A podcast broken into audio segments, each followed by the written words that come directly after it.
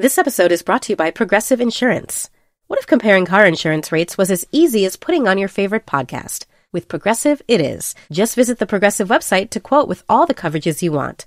You'll see Progressive's direct rate, then their tool will provide options from other companies so you can compare. All you need to do is choose the rate and coverage you like. Quote today at progressive.com to join the over 28 million drivers who trust Progressive. Progressive Casualty Insurance Company and Affiliates. Comparison rates not available in all states or situations. Prices vary based on how you buy.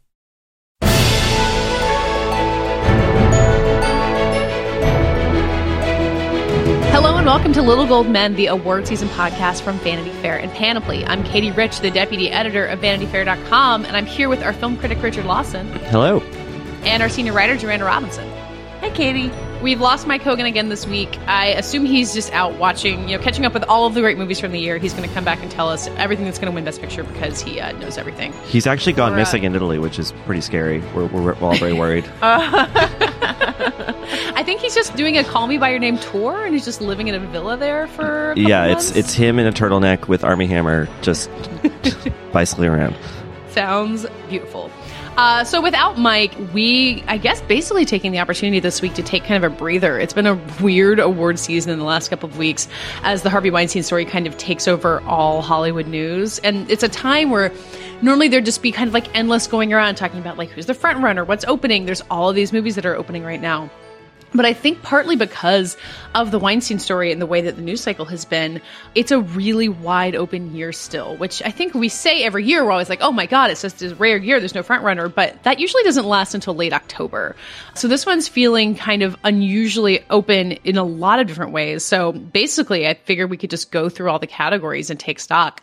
But before we get there, do you guys agree with me that everything feels more open now than it has been in a while? Yeah, I definitely feel like there is a notable uncertainty, you know, and I don't remember exactly if this time last year it was how clear it was, but I think that it was still that there was that definitely that La La Land Moonlight binary, and maybe the Moonlight thing at that point felt more like a kind of you know long shot hope pipe dream kind of thing. But yeah, I don't know. I, it it does feel like I, I was I was on Twitter as I always am uh, the, the other day, and Ricky I'm going to call him out because uh, I'm calling out by name. Uh, Ricky Camilleri, who's a writer and kind of host, and Rob Shear, who's a publicist, uh, were having a conversation wherein they sort of dubbed three billboards outside of Ebbing, Missouri, as the you know, almost sure thing to win Best Picture, which sounded insane for three seconds. And then I thought about it and I was like, well, I mean, it's as much of a sure thing as anything else. So Joanna, how are things looking on your end? across the board, I would say that there's more question marks. But every time we we talk about Best Picture, I feel like we talk about it, we talk about it, then we kind of go, eh, probably Dunkirk. You know, like that's usually how that conversation ends. And I'm not saying we shouldn't keep having the conversation, but there are, yeah, you know, among the acting categories, certainly it feels very, very Mercury, which is fun. So here we go. Yeah, I was thinking about Dunkirk because I was uh, talking to a publicist yesterday who was, you know, saying that like, you know, like I said at the beginning, like it feels more open than ever. And she said she like really didn't know of one guaranteed Best Picture nominee. And I was going to kind of chime in and be like, oh, well, you know, I think Dunkirk is definitely going to get it. But I don't know. That movie has gotten quieter, which is a good strategy at this point because if you're a huge summer hit, you don't want to just like continue beating down people's doors because that wears people out. But it feels like I, I feel less certain about that than I did in mid September, maybe. I mean, I don't know if it's just because every bit of reality is is distorted now because of things having nothing to do with movies. But like, doesn't it feel like Dunkirk came out like a year ago? Like, I just feel like I was a different person. I had more hair. I was, you know, I was had more energy back in July. Like, when was July? Um, so I don't know if the if the movie, like you said, Katie, is kind of lying in wait and will will mount. I mean, they've obviously been doing things like like Nolan showing up at Toronto, etc. But like, um, I, I will be curious to see how that movie sort of restarts its engines because it's going to. I mean, Warner Brothers is definitely going to make a play for it. So I'm just curious how that's going to look. Well, and the same thing with Get Out, which really did come out almost literally a year ago, um, which it somehow feels different than Dunkirk, maybe because it was like more of a surprise. Like it wasn't such a, gi- a gigantic movie, but that they did an awards event for, for Get Out, I think in like May. Remember when they had like all these people in LA go to the back lot at Universal and like walk around, like go into a tea party. Um, but they haven't like pulled anything big like that since then. So I'll be kind of interested to see when that gets restarted again too.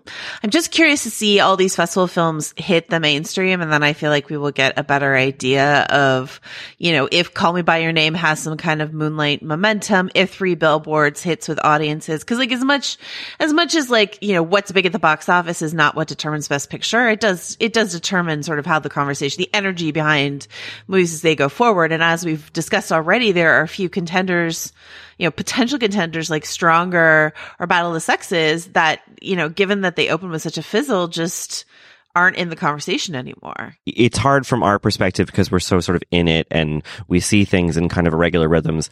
But like, I got an email the other day saying like, in in case you haven't seen it yet, like, or if you want to catch up, you know, like do a refresher, like come see Downsizing. And I was like, oh right, like there's a movie that's still in that like is still putting itself in this mix, even though we maybe have dismissed it long ago. So I just think there's going to be a lot in the next, I would say six weeks that is going to resurface and kind of more formally announce itself as you know trying for an award uh, campaign.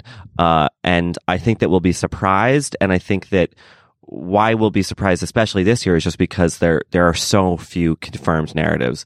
You know, because downsizing could still be in the mix. We don't know. Yeah, I think that's what happens when you have this perception of things being wide open. Like, why wouldn't they try for it? Right. The money that you spend on an awards campaign is in some ways like more direct. Like you're getting it in front of a specific group of people, and not trying to like blanket the country with ads. And if you have a movie like Downsizing, which I think doesn't even open until December, like you target it toward the people who are going to vote on awards, you get a nomination at the New York Film Critics Circle Awards, and then all of a sudden when it opens in December, it's got this buzz that exists that you couldn't have paid for with like you know billboards. Yeah, and New York Film Critics Circle, which I'm in, is is voting almost a month from like right now. So that that means that like you know awards are going to be given out soon maybe it's less than six weeks. Maybe it's more like four weeks. We're going to have some clarification.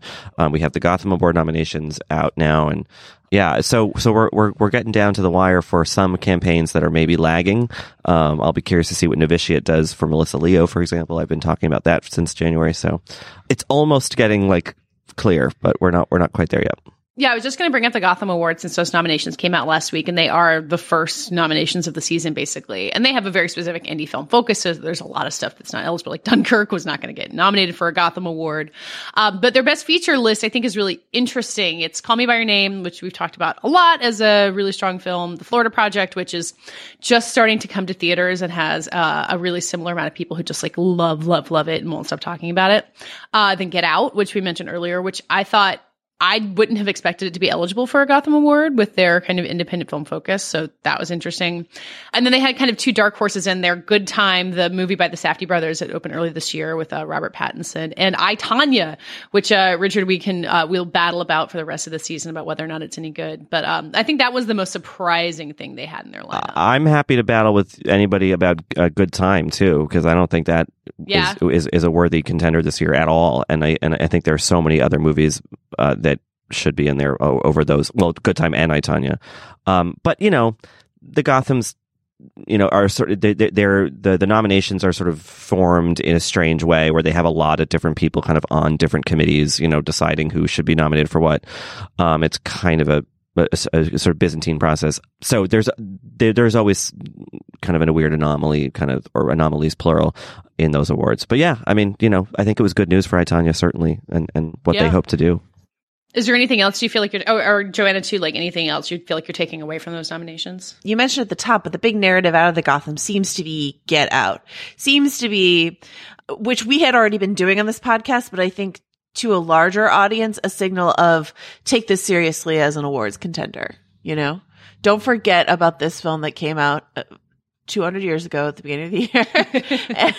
And, and is a genre film but don't forget about it. It's a it's an awards contender. Yeah and so. and and there are things that you know other you know entities including ourselves hint hint have been doing to sort of suggest that get out is an oscar movie and will be doing in the future. Uh, but like this joanna like you're right like does feel like okay now it's confirmed this movie is in this in this thing which is which is kind of a, a, a nice relief because it's like it, it had been this sort of question mark about whether or not the movie was actually going to register in that way. And now, given these early nominations, it has, and and and that will set the tone, I think, going forward.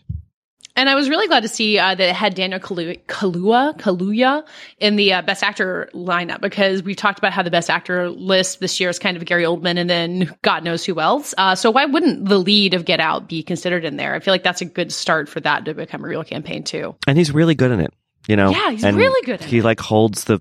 I, he's almost in every scene. You know, he's he's so good. So, um, I, and I think that he he did get a little bit lost in the initial kind of, you know, frenzy over that movie, and now th- that that he's been singled out is is a nice uh, is a nice thing. I think when you're in a movie directed by us, you know, Jordan Peele's not like a movie star exactly, but he's definitely famous. So when he, but he was kind of the face of that movie as opposed to his star. And now maybe it's been enough time that the actual star of the movie, uh, gets a chance to, to shine. One of my maybe favorite surprising notes in the Gotham nominations was Mary J. Blige included in Breakthrough Actor, which uh, it's it's not divided by gender, so you get Mary J. Blige and also Timothée Chalamet, and then also the girl who stars in the Florida Project. It's a fun lineup.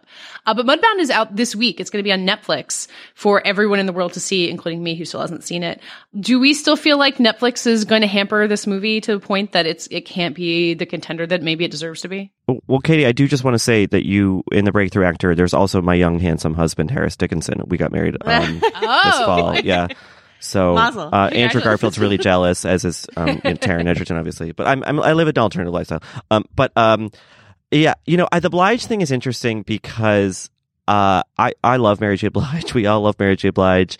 Um, she's not great in the movie. Uh, you know, there are other people uh, who are better. Jason Mitchell or, or uh, Garrett Hedlund come to mind. But I think that, that that her nomination in that category, although it's not a category that exists in other you know awards things, uh, it does keep that movie in the hunt. I think. I still think that it, it's it's uh, it has a, has a steep uphill climb. But uh, and much more so than it looked like it had back in January uh, when it premiered at Sundance. But um, yeah, I think the Blige nomination is a glimmer of hope for that movie. I want to go back to what we were talking about about box office hits and how Battle of the Sexes and Stronger are both kind of puttering along and not really doing that great. But what is doing amazingly well is Victoria and Abdul, which I don't know if we have ever talked about. Uh, Have any of us seen this movie? I saw it back in August. Oh, well, Oh. um, and I, I I feel like multiple people have mentioned this to me recently as being like it's a Judi Dench movie that's doing really well in art houses. You cannot count it out, and it does at this point feel like to count on a Judi Dench Best Actress nomination at least is like an obvious move, no matter how crowded that field is. well, also it's a Stephen Frears, oh, as I think I've called it on this podcast. It's a Stephen Frears old lady movie, and we can we can write that off. But like Stephen Frears old lady movies get Oscar nominations, so uh, at- because uh, Florence Foster Jenkins did, uh, Philomena. Philomena did, you know. So uh, and also like I just love that you know between doing a sequel for Best Exotic Marigold Hotel, Victoria and Abdul being this quiet artish house success, like. Judi Dench is more box office bankable than Michael Fassbender, and and she deserves credit for that. A lot of people are more bankable than Michael Fassbender at this point. Uh, R.I.P. the Snowman. But you know, it, she's she's what in her eighties, and I see why that movie is doing well. Uh, I think that it has a really, I don't know, maybe kind of gross approach to colonial, you know, politics or whatever. But, um, but it, it is a nice movie, and Dench is great in it, and it's a story that only I think was unearthed fairly recently that she even that, that Queen Victoria even had this relationship with this guy, friendship. So there's a lot of draw there that I, I think that with a lot of darker things out this fall or or stuff that just isn't connecting like Battle of the Sexes, it makes sense that people are sort of going with a tried and true form, which is Judi Dench in a nice, stately, polite, moving period piece. Is it not only like a Stephen Frears old lady movie, but like a Stephen Frears old lady movie with the sheen of like best exotic marigold, like like uh liberalism or something Right. like that Mhm. associated with it because of this interracial friendship and that you never would have guessed from Queen Victoria. Exactly. Yeah, it's fascinating to me. Yeah, I mean, there's a sort of exoticism, I guess, to it. But, you know, again, it's about an Indian guy who is, you know, kissing his colonial oppressor on the feet in a kind of loving way. And we're supposed to be moved by it, which, you know, but, you know, what, can you do? Um, This might, I feel like if we're going category by category, we're skipping right over Best Director, but uh, I want to talk about Best Actress because it is a super interesting race and Judi Dench might be a way into it. Uh, and I've been kind of mulling over a theory that I can't decide how valid it is that in the wake of the Harvey Weinstein story and this kind of year of women speaking up for themselves, that there'll be more attention to female led stories and maybe more attention to the Best Actress race. Like the idea that you kind of want to like put your vote where the mood of the world is and, and support these women. Um, but at the same time, the Academy is still largely made up by old white men. So I can't decide how much that might actually be true. I feel like if you want to talk about a movie, and I haven't seen it yet, but a movie that captures the feeling of of post Harvey Fall Hollywood, it feels like that's Three Billboards, and it feels like that's Frances McDormand. The angry, like the anger of a righteous woman, is what Frances McDormand is representing in that movie. And I, I, you know, she's, she's a front runner. I'm not saying anything controversial, but like, I, I mean, I really feel like that is the taking of the temperature of the mood in the room. Yeah, I think you're right, Joanna, about why that, why Three Billboards and particularly McDormand is going to resonate. I think the interesting thing about that movie, and maybe we'll do a more kind of in depth thing about that movie when it's closer to release, but like, is that that movie feels righteous in a way, but I think if you actually kind of scratch past the surface, there problems lie at its heart. I don't I don't know that that movie is exactly um, saying the th- things that we want it to say. Um, Oh, but boy. but McDormand is undeniably wonderful in it, and undeniably an avatar for a lot of us who are just fucking angry, you know. And and I Mhm. think that that goes a long way. And and I I I would probably agree with you, and also even your more nuanced assessment of Victoria and Abdul. But I'm wondering, and that's what makes you one of my favorite movie critics to read. Not to you know kiss your feet on this podcast, Uh, but checks um, checks in the mail, Joanna. Checks in the mail. Thanks. But I'm wondering if those layers that you, Richard, uh, are able to dig into, if those really permeate in the Oscar conversation, which I don't know always really delves into those subtleties, those, those like smaller issues or, or less apparent issues. I feel like a lot of people are going to walk out of three billboards being like, yeah, that's what this says. And Richard's like, actually, but did you notice it says this? And they're like, no, we care that it says this. Do you know what I mean? And, um, once again, I say all of this not having seen the film. Well, usually the day after the Oscars, uh, you know, the ceremony, I will send anonymous letters to everyone in the Academy saying, uh, "Hello, Mister Academy, I gave you all the clues," and they won't, you know, because they never listen to me. No, Um, they never save her. Yeah, that's right. Um, but no, I think I think that it's not just me, Joanne. I think that like there is, you know, crit- critics or whoever like are doing a certain kind of investigation of a movie.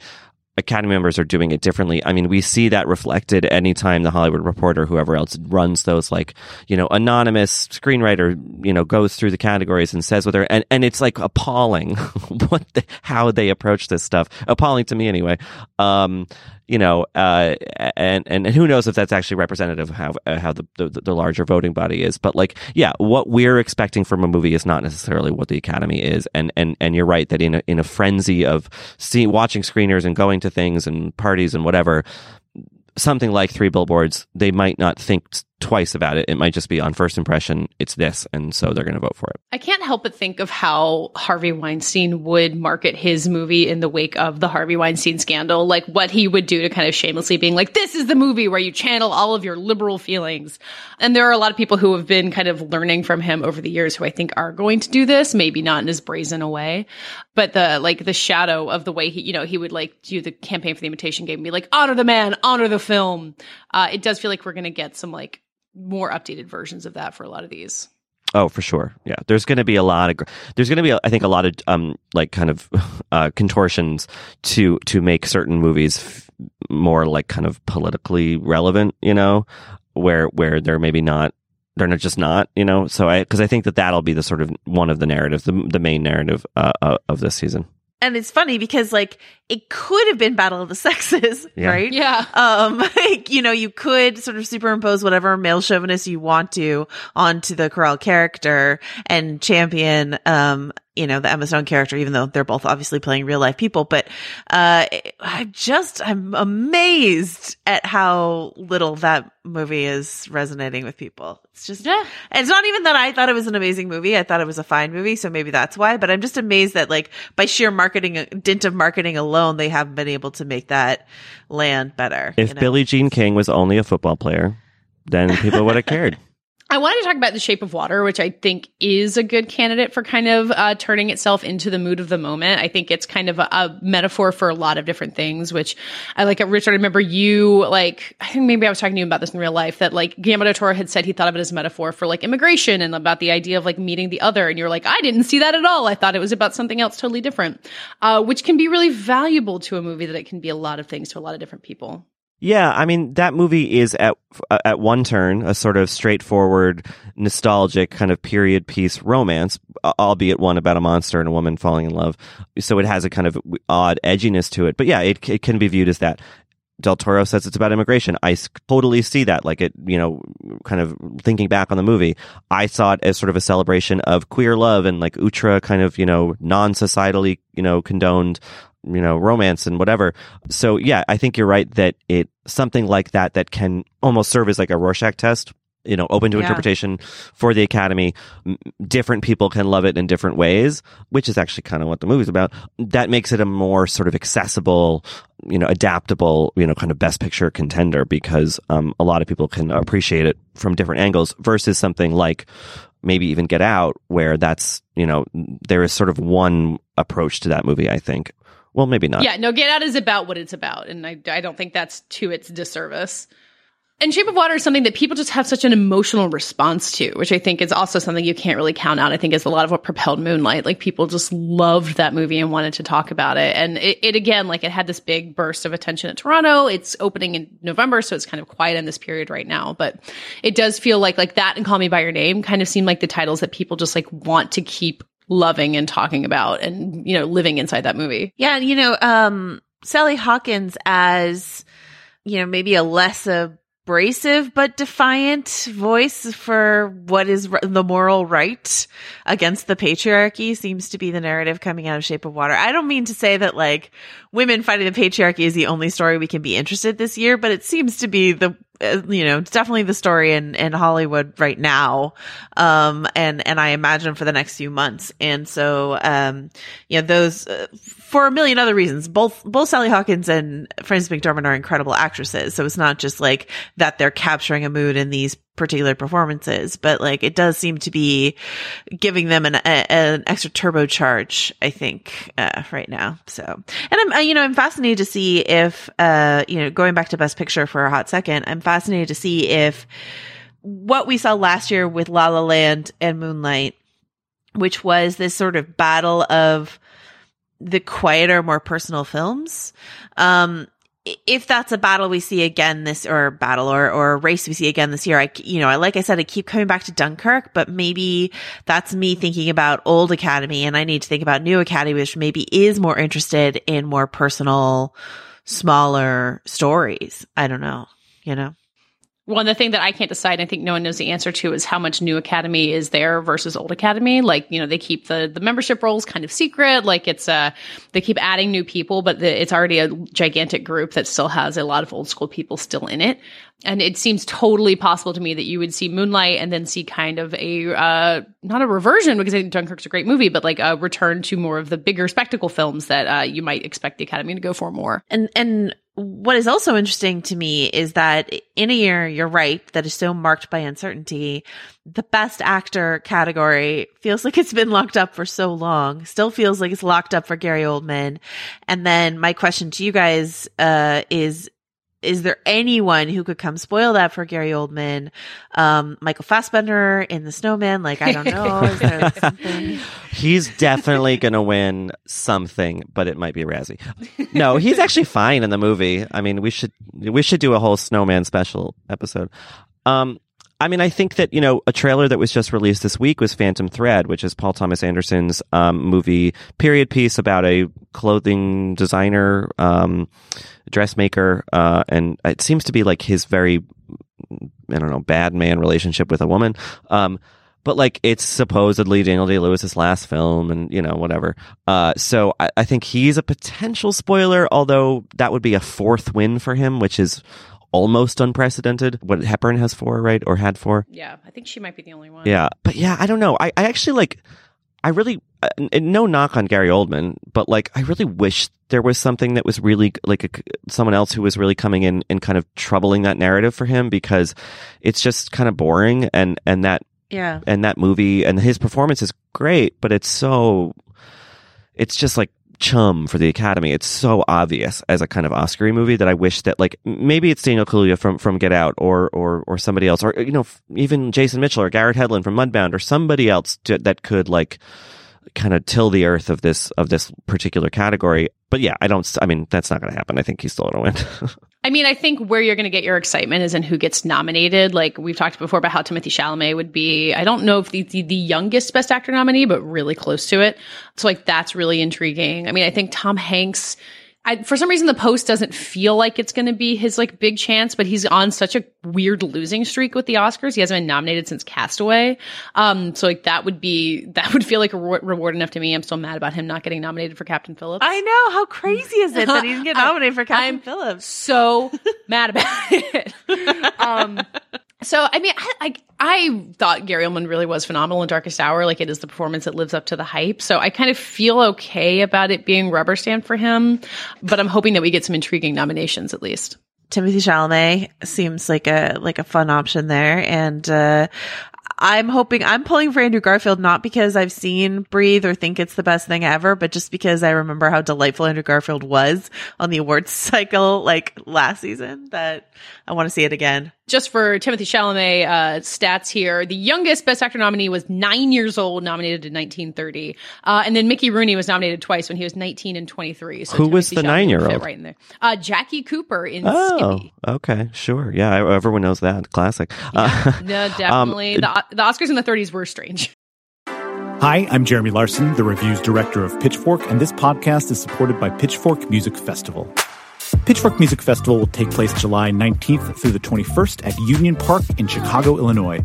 This year's lineup features Jamie XX, Alanis Morissette, Black Pumas, Carly Rae Jepsen, Brittany Howard, Jai Paul, Muna, Jessie Ware, 100 gecs, and many more.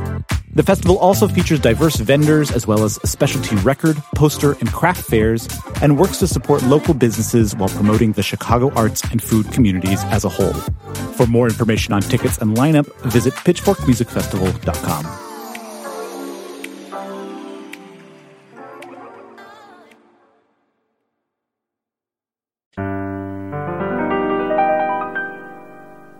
So let's get away from the men because they're boring. Uh, and I think this year, at least, the male performances are less fun to talk about than the women. Uh, supporting actress is also really interesting. And Joanna, you were saying that it's, uh, it's a lot of moms. Yeah, right. It feels like feels like the mom category. So, um, you know, we've got Holly Hunter for The Big Sick, Laurie Metcalf for Lady Bird. Allison Janney is playing Tonya Harding's mom, and I Tonya, right? Yes. I I just made that assumption without um having seen it. You know, so these, you know, and then um I guess uh, Melissa Leo is playing a nun, so technically a mother superior Mother type of- of, thing, something. Anyway, you know these these actresses. I know. Well, I don't know this. I want to assume that Richard is is really excited about Laurie Metcalf because I know you love her in like all things. Uh, is are is is she your your champion this year, Richard? Yeah, yeah. I mean, I, I, I think it. I think that it. It looks like she'll get a nomination, which is really exciting. And I think that with her and Janney both, um, even though I didn't love either movie, although Lady Bird is far, I liked it a lot more than I Tonya. Certainly, they're TV actresses, you know, and they're much. They're they're they're they're very lauded and awarded TV actresses, and so and, and theater actresses. Uh, so to see them kind of having these breakthroughs in film uh, later in their careers is, is is just a cool narrative to to kind of you know um, grab onto. But yeah, I don't know that honestly. I don't know that Metcalf would be my like number one with a bullet kind of favorite in the supporting category, but at the same time, I don't really know who is. Andrea Riseborough in Battle of the Sexes comes to mind. She'll never be nominated, but she's wonderful in that movie. You know, so so I don't know. There there are probably some performances I'm not I can't call to mind right now that are that that I really liked. Um, I'm also really uh, intrigued by the idea of Holly Hunter for The Big Sick because uh, that movie is kind of the big indie success story of the year. I mean, there I think a screenplay nomination for Kumail Nanjiani and Emily Gordon is really possible, but I like the idea of Holly Hunter. You know, she's got a huge Oscar pedigree, and of her getting a, an acting nomination out of that would be great. It feels like um, Patricia Arquette winning for Boyhood, like as a sort of symbolic for the whole movie mm. kind of potential win. The other person in the mix here is, uh, you know, once again, I haven't seen Breathe, but Claire Foy in, in a very tradition, and Tatiana Maslany both are in this mix as, um, we talked about how Stronger is sort of out of the discussion, but uh, that is such a typical best supporting actress role of like supportive wife and supportive girlfriend, right? Um, to the, to the struggling leading man. So, um, I, you know, I don't know if I want to blow up that. The, the example of that that I think is uh, pretty likely is Kristin Scott Thomas in Darkest Hour, who I think is really good in it playing Winston Churchill's wife, but it is, it's another like very supportive wife kind of role. But I don't know. I feel like if you're going to have that part, you may as well have Kristin Scott Thomas do it. Yeah, and then the last the last supporting um or no, no the last mother that I will include is someone on on this uh, site that I'm looking at has Michelle Pfeiffer for mother exclamation mark. And that that would delight me cuz Michelle Pfeiffer was great. She was so good. I mean, I don't know that I would call it like acting or a full category, but like um like a full character. It's more of a like a mood, but it's still she's she's really good in it. I mean, we were talking about how the, it's so wide open that why not keep going having campaigns? Like maybe Mother will just stay in the mix somehow, and there'll be enough people who want to keep talking about it that it. Uh, it, I don't know. Who knows? If supporting actress is wide open, why not Michelle Pfeiffer? Uh, Richard, you brought up Kevin Spacey and All the Money in the World, uh, which I think is a good segue to supporting actor, which I think, uh, as Joanna was saying, it's got a lot more variety of roles than supporting actress does. And, uh, what I really enjoy about it is it's a lot of people who I feel like have been like really good for a long time and not appreciated by the Academy. Like you've got, uh, Sam Rockwell in Three Billboards, who's really at the front runner, Michael Stuhlbarg and Call Me By Your Name, uh, Richard Jenkins, who has been nominated before but hasn't won for The Shape of Water. It's, I, I really like this category this year. Willem Dafoe. Yeah, sorry. Dafoe. Yeah, oh, sorry. Yeah, Willem Dafoe, who I think has been nominated twice, uh, but also hasn't won. It's an interesting lineup because it, like you said, Katie, it is a lot of people who are like have been waiting in the wings for a long time, or have been kind of these kind of like you know lovable character actors for a long time. So I I think that like there are a lot of good potential wins. I would be thrilled if Richard, Richard Jenkins finally won. I'd be thrilled if Dafoe finally won. You know, there it it's there's a lot of like um there are a lot of positive outcomes there. I think that uh, there was a chance long ago, maybe, that Kevin Hart was going to get an Oscar nomination for. Um, oh boy! For that movie that uh, with the upside, but now that's been destroyed by the Weinstein thing. Um, so, so I don't know. I, I don't. I don't know if I see many like late break kind of creeping in there. People with that, I feel like there's a, a list of maybe six, seven, eight guys who are are, are are pretty pretty known at this point. Well, I guess we don't really know about the post. Like, there's not even a trailer for that out yet, and it's hard to know who might have a large role besides Tom Hanks and Meryl Streep. So, and I think Michael Stuhlbarg has a large role in that. So, uh, who knows what might be. oh, happen, and Stuhlbarg but- is so good in by Your Name, and I, I, I, I hope that he can squeak in there. I, I think I don't know if maybe the it, the performance really hinges on one scene, which has not stopped the Academy before. But at this point, I feel like he is maybe more of a sure thing from that than Armie Hammer, which is not what yeah, I expected yeah. at Toronto because uh, his one scene is so phenomenal, and Armie Hammer is kind of a deliberately opaque character in the movie because it's told from the perspective of Timothée Chalamet, so you kind of don't know what's going on in his head for a lot of the time. And also, the Oscars have a weird bias against hunky men, and uh, no one has ever been more beautiful on film than Armie Hammer in Call Me by Your Name, uh, which could uh, could hurt him there. Yeah, I just I, I, I you know. I, I, there's so much about the academy that's that's that's surprising to me and mystifying to me and you know we, we kind of try to unpack it in this podcast but like the aversion to hunky men it's like guys what what's what's the holdup here? Like i don't it's jealousy obviously. Yeah, like these guys won the genetic lottery. Do they really need oscars on top of it? Give he- chris hemsworth his oscar. Um, well i don't know if, i don't know if he's earned it yet. Joanna, do you have any personal favorites, uh, long deserving character actors in here? God, Sam Rockwell, it's hard to argue, you know, like he's just been so much in so many things. Um, from, from like the very beginning when he burst on the indie, God, that's a, what a terrible phrase, burst on the indie scene. But like, you know, he's just like, he comes out box of moonlight, like swinging, you know, and, and has done things like moon where he just carries the whole thing. And he's just, he, I think he's an absolute genius. And, um, I, you talk about sort of Armie Hammer being handicapped by his good looks. I think Sam Rockwell is handicapped by like how funny he often is. Hmm. And, and I think people just don't see how much work is going on in this guy who seems so just effortlessly charismatic and, and charming. It would also be fun to see Leslie Bibb on the, uh, oh, you know, awards red carpet. on the awards circuit. Mm-hmm. I love her. I, I, wanted to give him credit and talking about Sam Rockwell being uh, good for a long time. He's really good in Iron Man 2, which is a complete disaster yeah. of a movie. Uh, and none of the characters make any sense, but he's really great in it. And you, you, like imagine the version of the movie that was just calmer and had, had only him as a villain. I didn't realize that Leslie Bibb and Sam Rockwell are like a weird Iron Man love match. Mm-hmm. Uh, yeah, and and and still going strong somehow. I would give Sam Rockwell an Oscar retroactively for Galaxy Quest. He's wonderful in that. That's yeah, a great. That's guy. a great movie. oh God, it, this like uh, this supporting actor race of like long running character actors is going to be such a great time to be like, I would give Richard Jenkins an Oscar for flirting with disaster. Right. I'll get to talk about those movies. Yeah, exactly. Um, which is fun, I, and I think that like that that's nice. I mean, it's it's it has a sort of um, it's it's not contentious. It's just sort of like, oh, you know, it, it, would be nice if any of these people won. Um, maybe some someone else will enter the the fray, and then it'll be it'll kind of blow the whole thing up. But right now, it feels kind of cozy in a way. I think you know, yeah, we all have our our little our, our horses, but not, nothing is terribly uh, on on the line, really. Yeah, no, two other people I wanted to shout out. The uh, Ben Mendelsohn, also in Darkest Hour, uh, seems like he could get in there, and then uh, Mark Rylance. Let us not forget uh, recent winner who's in Dunkirk, who's like the only face you can pull out of the lineup in Dunkirk, other than than Harry Styles, who I think is getting a Best Actor campaign from you, right, Richard? Uh, we'll talk about it over dinner tonight, but uh, yeah, we're, we're gonna try. yeah, we're gonna try for it. So let's get out of Oscars entirely. We're in the award season where we do get to talk about movies every week, but we still like talking about television. That's still part of uh, our little gold men ethos. And uh, this week, Stranger Things is back, which is like the closest thing that there is to a blockbuster on a streaming service. You know, I, I heard people literally, I was like walking down the street and I heard a woman walking her dog say to her husband, Stranger Things is back on Friday, which is like, I had literally never heard that, something like that before.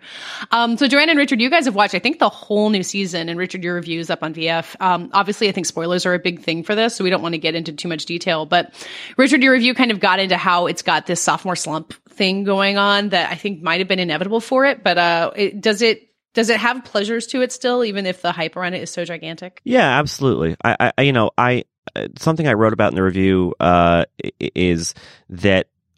Uh, you know, maybe I'm too sensitive to this or pay too much attention to it, but like when something gets really hyped and sort of memed and, and, and becomes a cultural phenomenon, it, it, pushes me further and further from the actual thing. And, and, and watching these new episodes, I haven't gone back and rewatched season one, but watching the new episodes, I kind of forgot that I loved the first season. You know, I went back and read my review and it was like this rave and I was like, oh, right. Cause I, you know, going into season two, I was sort of just annoyed by the whole thing, the whole phenomenon of it. Um, so you know, trying to kind of excise some of that from my, my, my that bias from my, my mind. Like, um, yeah, of course there is stuff to like, but um, I think that the show mm, really does suffer from all that hype and from all of that, you know, and and they kind of lean into it in a way that uh, sort of works counter to what was so great about the first season, which was this kind of unexpectedness, this humility, this the the, the characters had a sort of decency about them. You know, it it, it, all felt very. Um, sort of homemade and humble. And, and, and this season, you know, they're doing more of the kind of the hero shots and, and, you know, introducing the, ca- the characters, you know, reintroducing them in sort of like, you know, he, here's your favorite, you know, kind of way that it's all like very holding for applause, even though everyone's watching this at home by themselves. Exactly, exactly. Uh, I can think of one moment in the second season in particular that does that. Uh, that you know, it just doesn't really work for what I think originally was a a kind of small scale. Uh, in, a, in, in its own way, show that that that really uh, operated out of a place of earnestness and and and kind of you know nerdy passion. It's now become a little bit um, you know, it's like you know, nerds should never become popular. You know, because they they just it's not good. It's not good for them. Um, but but anyway, there are things to love. I love the teenage characters, not the the main kids, but the older kids. Um, I think that they're so good and they're such good actors, and the characters maintain a humanity throughout the second season that in a way that other characters don't. I had a really similar experience to Richard in terms of I really liked the first season when I watched it, and then I hated the fandom, and the fandom it's, the fandom itself just soured me on all Stranger Things. Um, but I remember watching it, and I was just sort of, it, it, you know, and exactly what you said. It, it had the benefit of uh, being so unexpected. We we knew that there was this thing with this Stephen King font, and we're like, okay, whatever, this horror movie horror show from Netflix, and then you're like, oh no, this is very charming and winning, and then the internet came along along with its like egos and hashtag barb and all of it. And I just wanted to die. So, um, you know, and that's my own, I don't know, issue. That's my own pathology. Like, why can't you just uh, like enjoy popular things? It's I don't definitely know what not. Uh, it's not limited to you, though. I mean, it's not. like, no, I'm not. I'm not special that way. But like, I really do wish that you know people memeing things into oblivion didn't have such an impact on like what should just be an independent like uh you know opinion of a piece of art. I should be able to just maintain my thoughts and feelings about it, but I just the whole thing got got ruined for me. So once again, I I really actually I enjoyed my experience watching season two a little bit more than Richard, I think, because I once again enjoyed being interacting with this world outside of the noise of the fandom. And that's sc- hashtag screener privilege but um you know and i also know people who like watching things several years after it comes out so they can enjoy it out of the noise of fandom in a different way. Someone i know said he didn't want to start watching game of thrones until all this nonsense was over and i was like i can't really argue with you about that. Um so okay so season two i agree with richard in that i think season two shows the uh, unfortunately i think shows the duffer brothers maybe learning some of the wrong lessons from the fandom like leaning Yes. into certain things That's a good way of I putting j- it. Yeah. yeah that i just don't you know like like the egos or barb you know i'm just sort of like i see you i see you reacting to what you hear people liked about your show and i understand that temptation um because why wouldn't you you're like oh well here's a you know it's like if you do live theater and you hear applause on a certain joke every night, you're like, well, that's how I'm going to deliver it for the rest of time. But like, but yeah, season two, there are just, you know, a lot of things where I'm just like, I, I, I know why this is here and I don't really respect why this is here. That being said, um, I, I agree with Richard. I love the teenage kids, the, the character of Steve. I should look up the, do you know that actor's name off the top of your head? Joe Keery. Um, yeah, yeah. Ugh, I really, I love that character. Um, and what an interesting thing to do with that character. They also, they introduced a couple new, four, I would say four new characters, uh, two of which are adults, uh, played by Sean Astin and Paul Reiser, who I think actually really work. yeah. And two, two of them are kids, which I don't think work at all. Like they never really feel like they're actually integrated fully into the show. Uh, just question about Sean Astin. How much did they lean into the Goonies there? the, the Goonies gets a lean in uh overall in the sh- in the season, but not from him. Actually, Okay, so they they had a little bit of restraint on not like having him. I don't know, say Goonies never say die or something. no, there's there's like a very Goonies scene where like a bunch of kids go underground, but it, he's not involved in it. So, um, but um, he actually his stuff he has like a very odd like homage to Jurassic Park is like his big thing. So that's kind of interesting to me, but, um, which is not 80s, obviously. And then, um, Paul Reiser, I think, you know, is interacting a bit with his aliens character, um, a, a little bit. So that, you know, there's some nostalgia from that, but, but it's not overt. And I, you know, I've been, you know, Richard does the highbrow reviews for our sites. I do the like 80s pop culture references you might have missed in Stranger Things type of coverage. And uh, so You do more than that. Let's be I, fair. yeah, but sometimes I do that. And so, um, I was, you know, going through with like a sharp eye looking for those kind of things. And it's really not as bad as I sort of remembered. I remembered Stranger Things being more pastiche than I think it manages to be in season two. Um, like I can stretch and say, well, that's sort of like a Goonies moment, but it's not like they don't say Goonies never say die or no one has like a booby trap trench coat or anything like that, you know? So it's not, if it's there, I think it's maybe subtler almost this year. Anyway, so the, the last thing I'll say is that I, while I agree with a lot of what Richard said about the problems of season two, Um, I actually enjoyed it more than I thought I would because I didn't think I'd enjoy. I was like, kind of like, we don't need any more Stranger Things, you know. Like when when I think when that first season wrapped up, a lot of us who saw it before it hit the fandom thought, well, it would be fun to do this as an anthology series. Let's just leave these kids where they are, even though season one sort of ends on a cliffhanger, like leave these kids where they are and move on to a different town. Um, but once the kids became such a big part of the show, like everyone knew that that was not going to be the case. You're not just going to like ditch these viral sensation Ditch Mo- child Millie stars. Brown. Yeah, Millie Bobby Brown's coming back. So, and the Millie, like this is the last thing I'll say. Sorry, Millie Bobby Brown, lovely human. Um, I'm sure, lovely young actress, but like is not the thing that interests me most about Stranger Things. And once again, Stranger Things just really leans in. She like basically, not to spoil anything, but there's basically like a backdoor pilot episode that's Yeah. just centered on her, which is the hugest mistake of the whole It's a season. very just- bad episode. It's so terrible. Yeah. And um and it's a weird thing to do in a bingeable series. Yeah. Um usually on a Netflix series you can't identify like a single episode that you're like, man, if you just snip that episode out, this would be a lot stronger like season because you're watching it all together. But this is just such a such a clanging artistic mistake, I think, that um It also Yes. it also defies um the the geography of the show that works so well for it in the first season, the interiority of it, that it's all in this little town, that it's very contained, and and this this uh, this plot line with uh, Eleven, Millie Bobby Brown's character, uh, takes us out of that in a in a way that that doesn't doesn't feel like an organic expansion of the show. It feels really out of character for the show, and um and uh, I I just yeah I think it's a it's a major misstep, and um and I'm I and I I wonder Joanna if you're if you're onto something that maybe there was sort of a kind of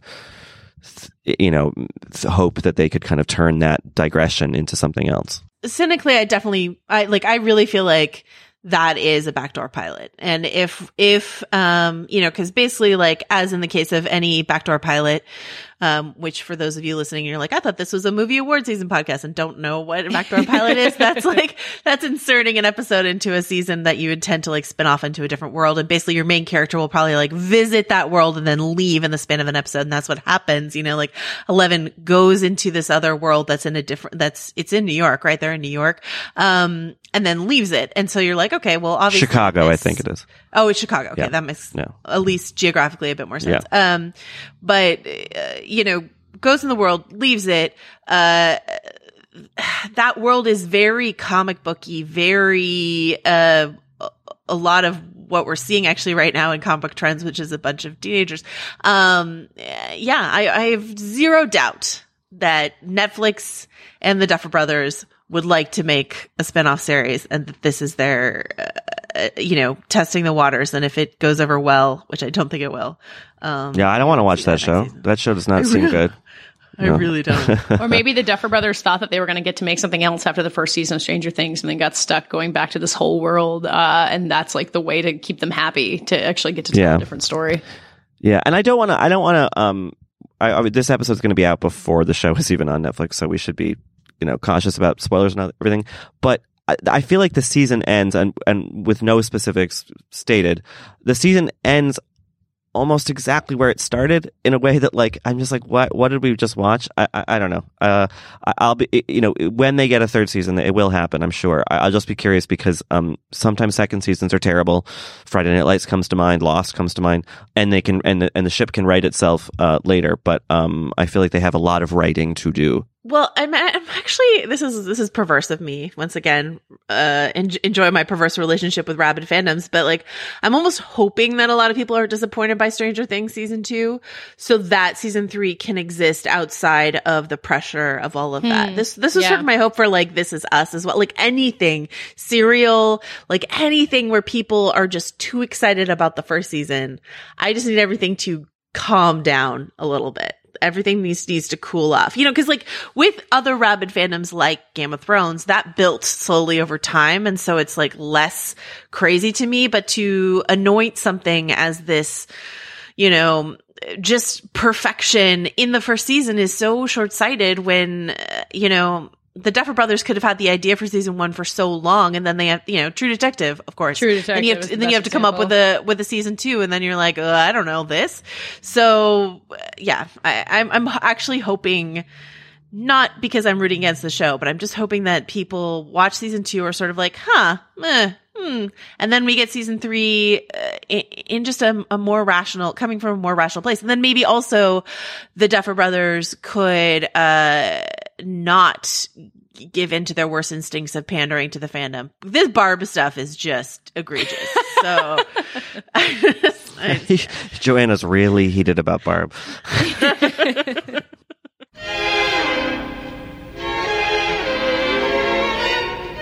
That does it for this week's Little Men. You can always find us on Apple Podcasts where you can rate and review and help other people find us and join the conversation about award season and also Stranger Things. Uh, we are always on vanityfair.com writing about award season and lots of other stuff. You can look for Richard's review of Stranger Things and Joanna's list of 80s references and many other thoughtful things about Stranger Things. We're all on Twitter at Little Gold Men and on our own. I'm at Katie Rich. Richard? I'm at Rylaws, and I also want to say I made a lot of jokes in this episode about me dating or being married to handsome celebrities. It's just a joke. I don't. I'm not actually that boy crazy, and like I, I, I, I am a professional. Okay, so it's it's it's just Taron Egerton who I'm married to. That's the only one I'm actually. No, I just wanted to be clear Yeah. that you you, Yeah. should, you you are monogamous. in Yes. fact. yeah. Uh, and Joanna. You can find me at I wrote this. This episode was edited and produced by Jordan Bell, and thanks to Andy Bowers at Panoply. And this week's award for best, maybe not justifiable outrage, goes to Katie Rich and Joanna Robinson. I'm so mad about it. um, This Barb stuff is just egregious. So.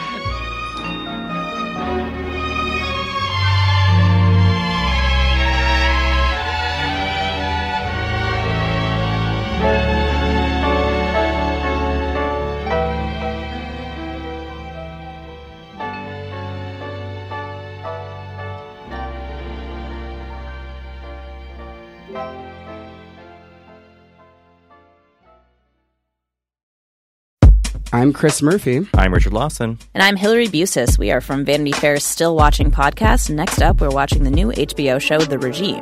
Madam Chancellor, let's keep the gloves on. This is not a confrontation. We're just saying what's true. Academy Award winner Kate Winslet is our chancellor as she leads a faux European autocracy in turmoil. We'll be watching week by week as the regime unravels. And we'll be talking to the stars along the way. New episodes of Still Watching will drop every Sunday after the regime airs.